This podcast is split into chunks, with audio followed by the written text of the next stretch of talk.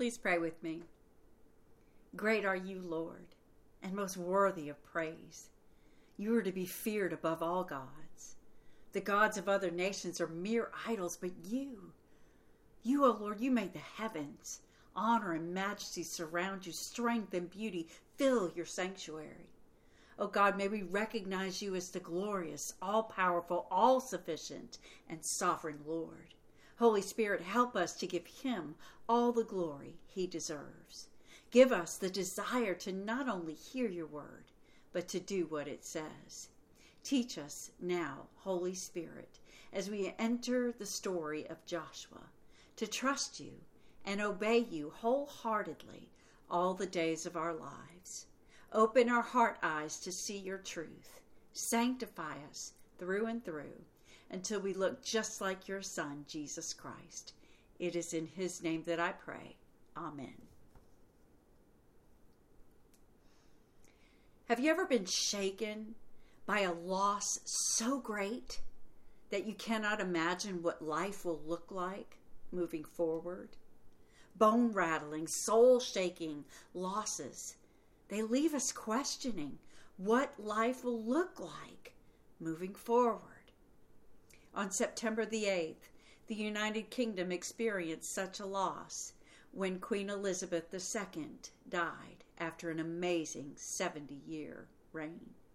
Most Brits cannot remember life without her on the throne, and they cannot imagine what the monarchy will look like now that she is gone.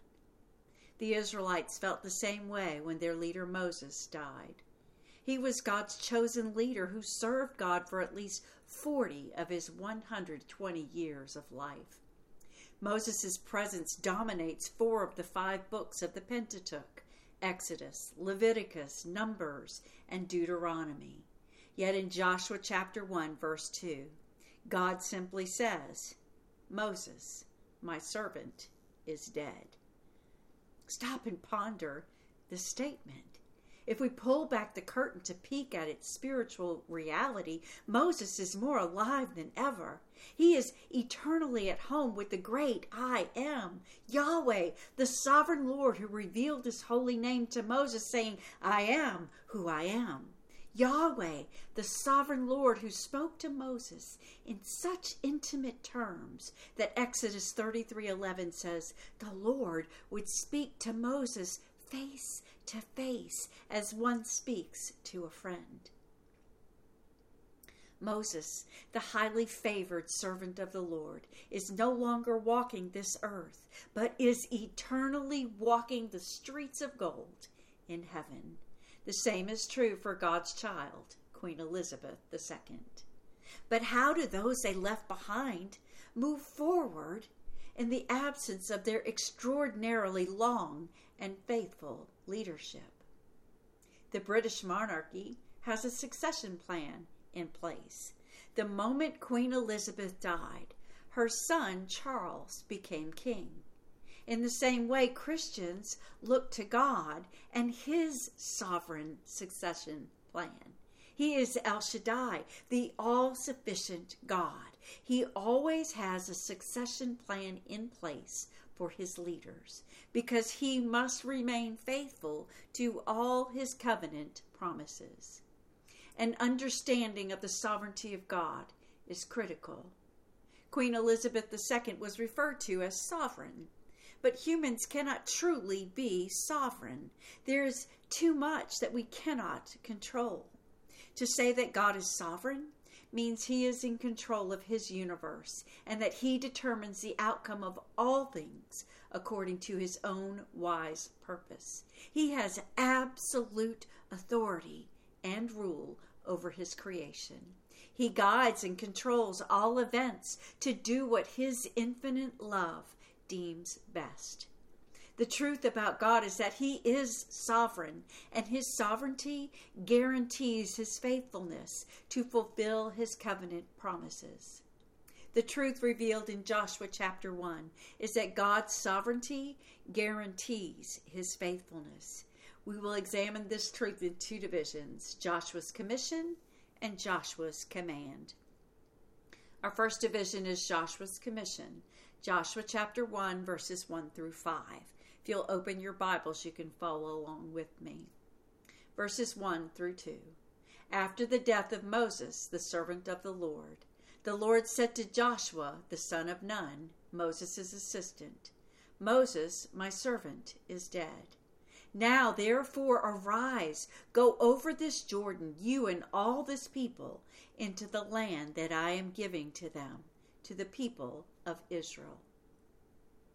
The book of Joshua opens with Israel turning a new page in history. The era of Moses ended when Moses died. And twice in these two verses, Moses is referred to as the servant of the Lord. This is a unique title of honor which highlights Moses' special role in accomplishing God's sovereign purposes. The title is also used of Abraham and will be used of Joshua when he dies. All three men, Abraham, Moses, and Joshua, show us what it means to be a servant of the Lord. Though far from perfect, Scripture shows all three men striving to walk in obedience to God's commands. They trusted God and they trusted His covenant promises. They believed God even when He commanded them to do what was humanly impossible. They acted in God's strength, with God's courage, as they faithfully served their faithful God until their dying breath. Moses' death also marked the end of God's 40 year judgment against the Israelites. But who would lead them now? God's sovereignty guarantees his faithfulness, not human leaders, and he exercises his sovereign power by calling Joshua as Israel's next leader. He was intimately involved in choosing and commissioning Joshua to take Moses' place. Joshua had very big shoes to fill. God made sure that the people knew that he himself had commissioned Joshua so that they would respect and obey him as their new leader, just as they had Moses. God's sovereign succession plan was in place so that he remained faithful to his covenant promises, no matter the human leader. He is the one who speaks in verses 2 through 9 he commissions Joshua and he sends him out saying, Arise, go now, you and all this people. The time had finally come to lay claim to the land God promised to give Abraham some 400 years prior. And now it was urgent. Go now. The promised land was given to all Israel, a nation in covenant with the Lord God Almighty. And the Lord outlines the land promised to Moses in verses 3 through 4. He says, I have. Note that that's past tense, it's a done deal. An absolute certainty because the sovereignty of God guarantees his faithfulness. Before Israel even started to go into Canaan and take possession of the land, God says, I have given you every place that the sole of your feet will tread upon, from the wilderness and this Lebanon as far as the great river, the river Euphrates, all the land of the Hittites to the great sea toward the going down of the sun. A land far greater than that which Israel took possession is described here. It is, in fact, the land later possessed by Israel under the reigns of Kings David and Solomon though even they failed to possess the land completely.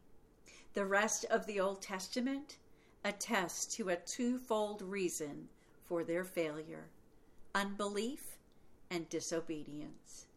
What would Israel look like today if they had wholeheartedly believed and obeyed God?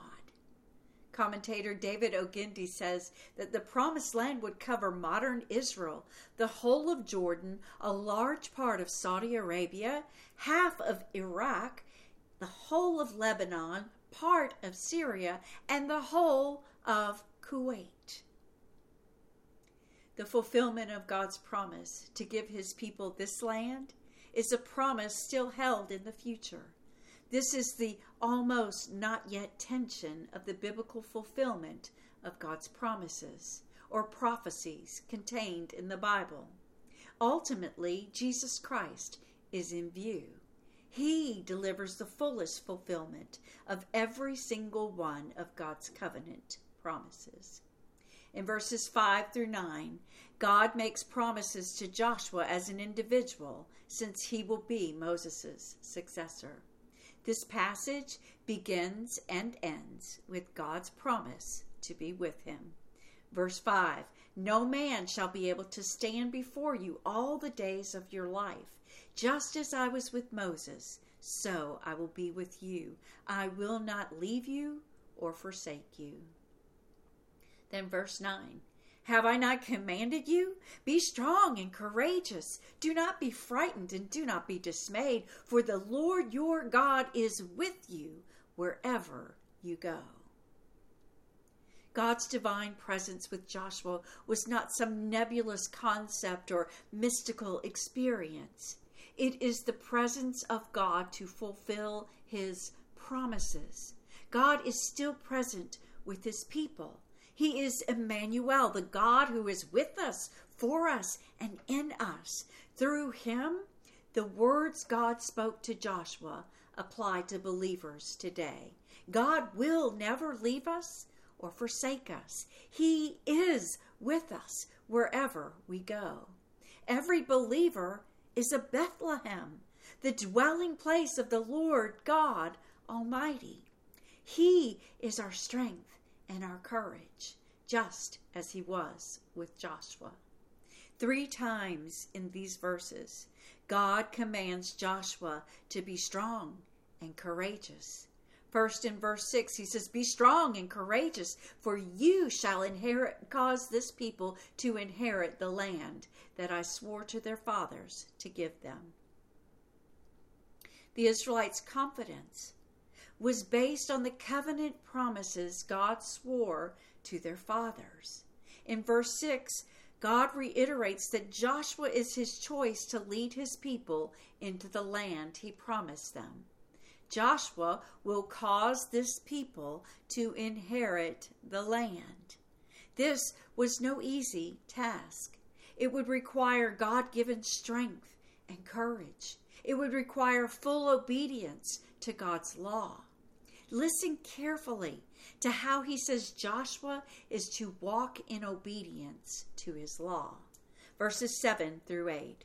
Only be strong and very courageous, being careful to do according to all the law that Moses my servant commanded you.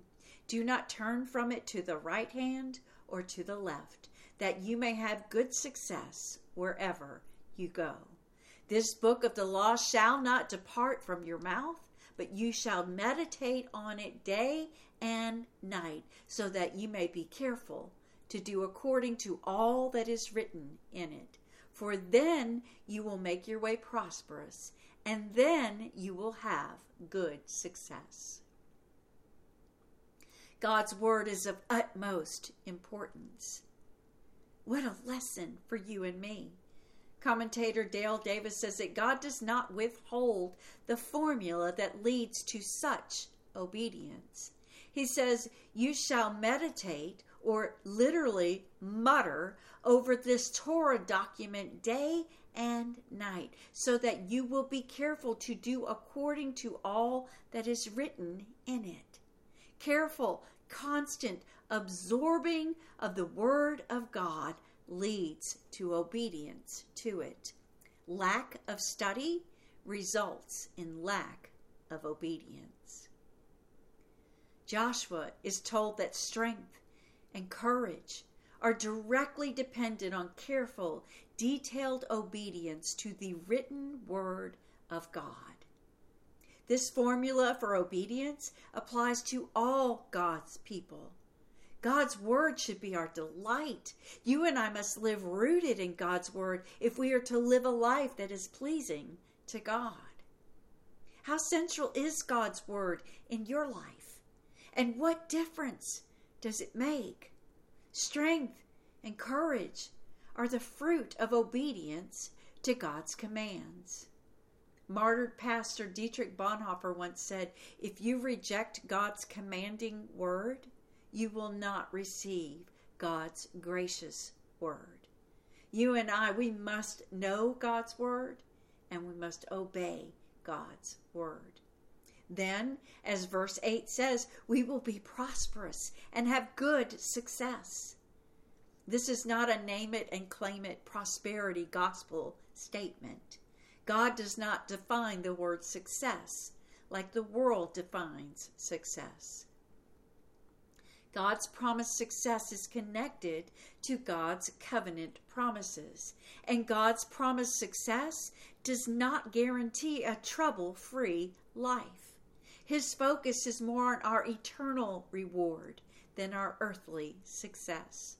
God's promised success is also not a reward or something we earn because of our obedience.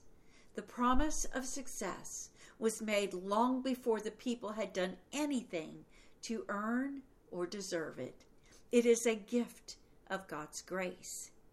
The ESV Study Bible says it's more accurate to say that the promised success can be forfeited by disobedience rather than earned by obedience. However, when we walk in obedience to God's commands, it includes His command to be strong and courageous. It includes His command to eradicate fear and anxiety by relying on His sovereign power and His indwelling presence.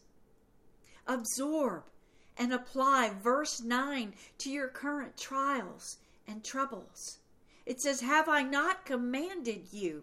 Be strong and courageous. Do not be frightened and do not be dismayed, for the Lord your God is with you wherever you go. All God's instruction in verses 6 through 9 hinges on the last statement that the Lord your God is with you wherever you go. He is our source of strength and courage. He is the reason we need not be frightened or dismayed. And we experience His presence with us by walking in obedience to His revealed will in His Word. This is how we abide in Christ. And we must abide in Christ because apart from Him, we can do nothing. God gives you and me His strength and courage to equip us to trust Him and obey His word. So, our first truth is that God given strength and courage equips believers to trust and obey His word. How does God's promise that He will never leave you or forsake you help you to trust Him more? Which of God's glorious covenant promises have helped you endure when life frightens or dismays you? How are you moving forward in obedience to God's word? Joshua was commanded to lead Israel into Canaan and claim the promised land in the sovereign power of God. Jesus commands you and me to go into all the world, making disciples and teaching the nations not to depart from the Word of God. We do so in the sovereign power of God. God was with Joshua. The greater Joshua, Jesus Christ, is with us. He will never leave us or forsake us. He assures us of this in Matthew 28 20, where he says, Behold, I am with you always, even to the end of the age. As we begin this Bible study, I challenge you to pray the words of Joshua 1 9 every day. Pray, O sovereign Lord, you command me to be strong and courageous. You command me not to be frightened or dismayed. I know that I cannot do this apart from you. Oh God, you have declared that you are with me wherever I go. You sovereignly reign over everything that happens or does not happen. And you promise to never leave me or forsake me. You are the all sufficient God. I want to walk in complete obedience to your will. I want to live to the praise of your glory this day and every day. Pray this prayer daily. Then choose to trust God and obey God. The strength and courage He gives believers equips them to trust and obey His word. This is what God taught Joshua as the assumed command of Israel's march into the promised land. So, our second division is Joshua's command. Joshua chapter 1, verses 10 through 18. Verses 10 through 11. And Joshua commanded the officers of the people Pass through the midst of the camp and command the people. Prepare your provisions, for within three days you are to pass over this Jordan to go in to take possession of the land that the Lord your God is giving you to possess. After 40 years of wandering in the wilderness, Israel was finally commanded to move into Canaan, the land of God's promised rest. Imagine their excitement. Finally, rest. But that rest would be hard won. Joshua's command to prepare to go in and take possession of the land marked the beginning of years of fierce fighting. To fully possess their inheritance, the Israelites needed to cross the Jordan River, which was at that time overflowing its banks. They needed to capture fortified, well protected Canaanite cities and conquer the powerful Canaanites. Joshua needed to move forward in faith with the assurance that God's sovereignty guarantees his faithfulness. Genuine faith responds to God's promises by taking action. God promised that He Himself would drive out their enemies out of the land He was giving them. However, this would not be an overnight success. In Exodus chapter 23, verses 29 through 30, He told them, I will not drive them out before you in a single year, so that the land does not become desolate due to lack of attention, and the wild animals of the field do not become too numerous for you. I will drive them out before you, little by little, until you have increased and are strong enough to take possession of the land. God trained and equipped Israel during her 40 year stay in the wilderness. Now, in his divine wisdom, he would train his covenant people to fully rely on his sovereign power through years of perseverance in the face of suffering and difficulty. With the enemy looming large and fear threatening to make them run the other way, they needed to rely on God's faithfulness to fulfill his promises. Joshua's very name was a reminder to do so in Numbers chapter 13, when Moses sent spies to explore the land of promise, one of those spies was Hoshea, which means salvation. Moses changed his name to Joshua, which means Yahweh saves. In Deuteronomy 34 9, we read that Joshua was full of the spirit of wisdom because Moses had laid hands on him. Joshua given a name which celebrates God's plan to save sinners, is entrusted with leading God's people into the promised land of rest. Joshua prefigures the one to come who would also be named Yahweh saves. His name is Jesus. In Matthew chapter 1 verse 21, a young woman named Mary is told that she will have a son and she is to name him Jesus, for he will save his people from their sins. Author Nancy Guthrie connects Joshua to Jesus, writing Jesus, the greater Joshua, initiated his work of salvation in much the same way as the first Joshua. by crossing over the Jordan River through his baptism by John. God promised Joshua, I will give you every place where you set your foot, as I promised Moses. This promise was not solely for Joshua, but for all God's people. Jesus is the greater Joshua that promises were given to, not for the sake of himself alone, but so that all who are in him might possess the earth and be granted all the promises of God. Joshua promised to perform his salvation and take the people of Israel into their land within the space of three days. Likewise, the greater Joshua accomplished our salvation when he suffered, died, and rose again in three days. Like Jesus, Joshua needed to trust in the sovereignty of God.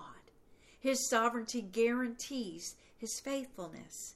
This trust would fuel his obedience to all God's commands. The Israelites could never occupy the promised land in their own strength. The sovereign Lord must deliver the land to them. He promised to be with Joshua, to give him strength and courage, and never leave him or forsake him. Likewise, his sovereignty guaranteed his faithfulness to give Israel the victory over every enemy they encountered. A small payment on this victory had already been made.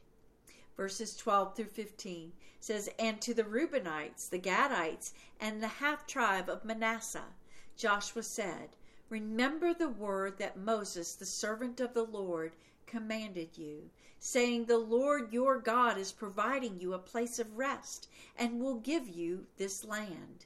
Your wives, your little ones, and your livestock shall remain in the land that Moses gave you beyond the Jordan. But all the men of valor among you shall pass over armed before your brothers, and shall help them, until the Lord gives rest to your brothers, as he has to you and they also take possession of the land that the Lord your God is giving them.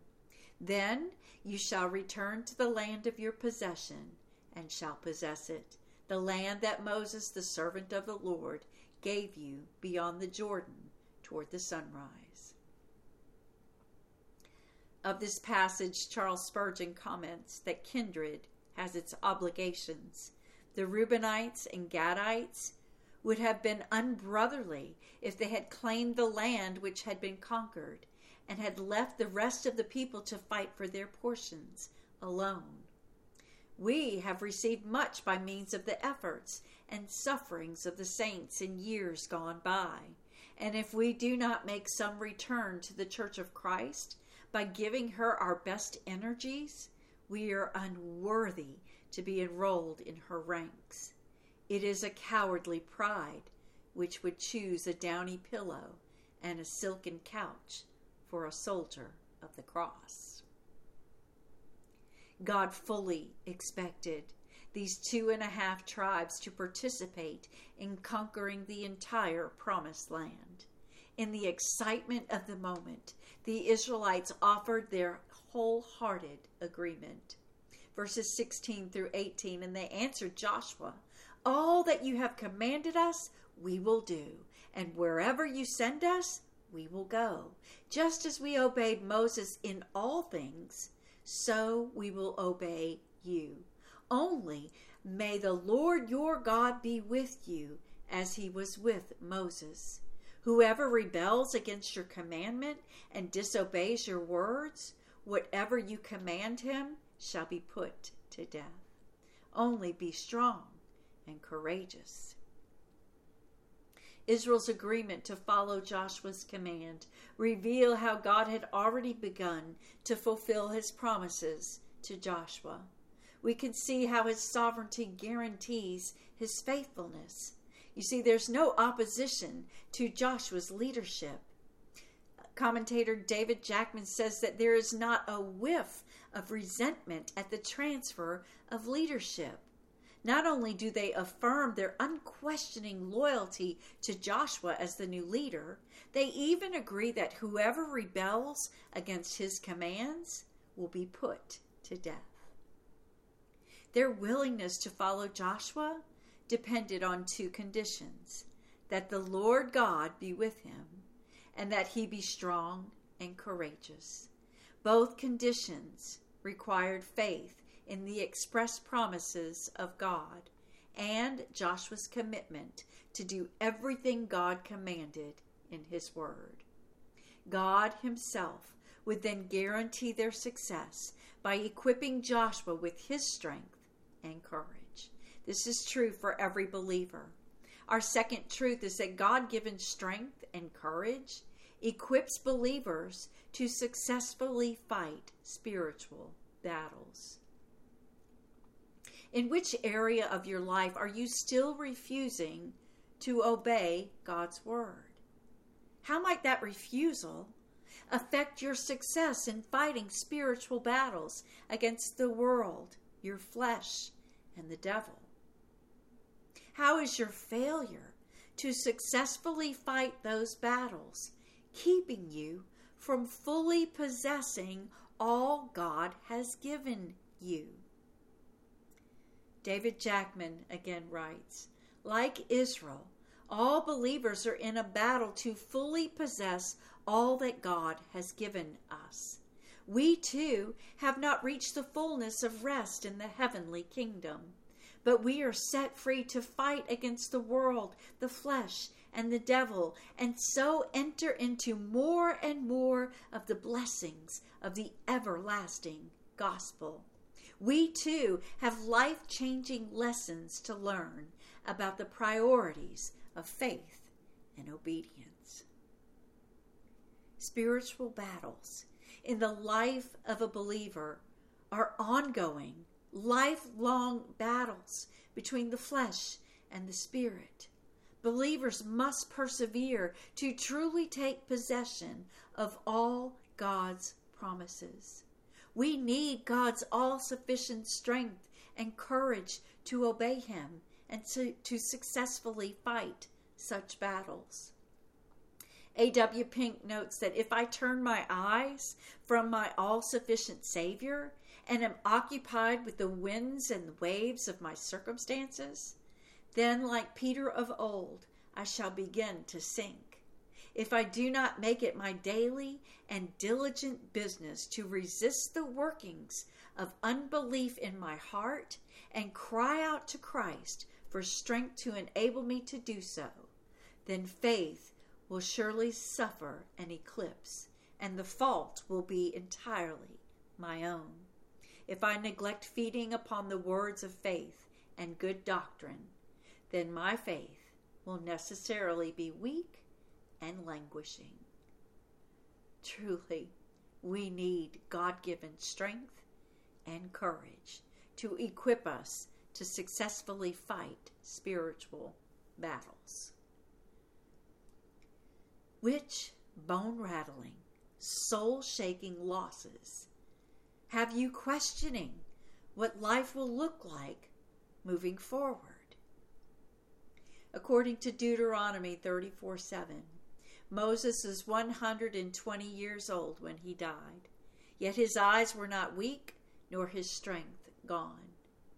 Moses did not die of old age, like Queen Elizabeth did. He had been supernaturally strengthened and protected from the effects of aging until God had completed what he had planned for Moses. God used Moses to deliver the Israelites from slavery in Egypt, record God's law, and deliver the Israelites to the border of the promised land. His life is a perfect example of a follower of God being indestructible until God's plan for him or her is completed. The same is true of Queen Elizabeth II. She lived until the ripe old age of 96 and did not stop serving God by serving her country until God's plan for her was completed. as the United Kingdom and the world watch to see what King Charles III does as the reigning monarch or sovereign, all who belong to the kingdom of God, rest assured that God's sovereignty guarantees his faithfulness. He can and he will fully fulfill every one of his covenant promises. Therefore, our bones need not rattle and our souls need not shake.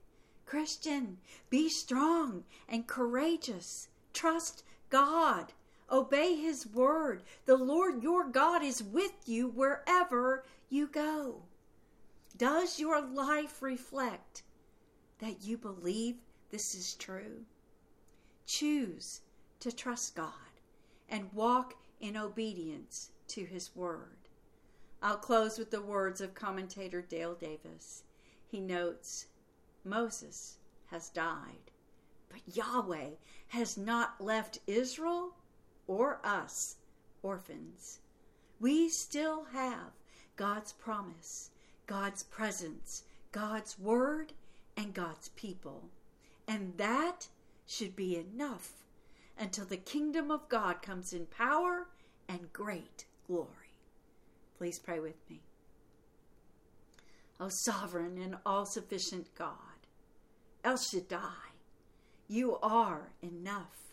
You are the unchanging, all powerful, and faithful God. We can trust you to guide and orchestrate all events for our good and your glory. Strengthen us by the power of your Holy Spirit to fully depend on your word to lead us and to live lives of faith and obedience. Give us courage for the future we cannot see or the present circumstances we do not understand. Help us to so believe in God's covenant promises that we move forward with the great confidence that is ours in Christ Jesus. It is in His name that I pray. Amen.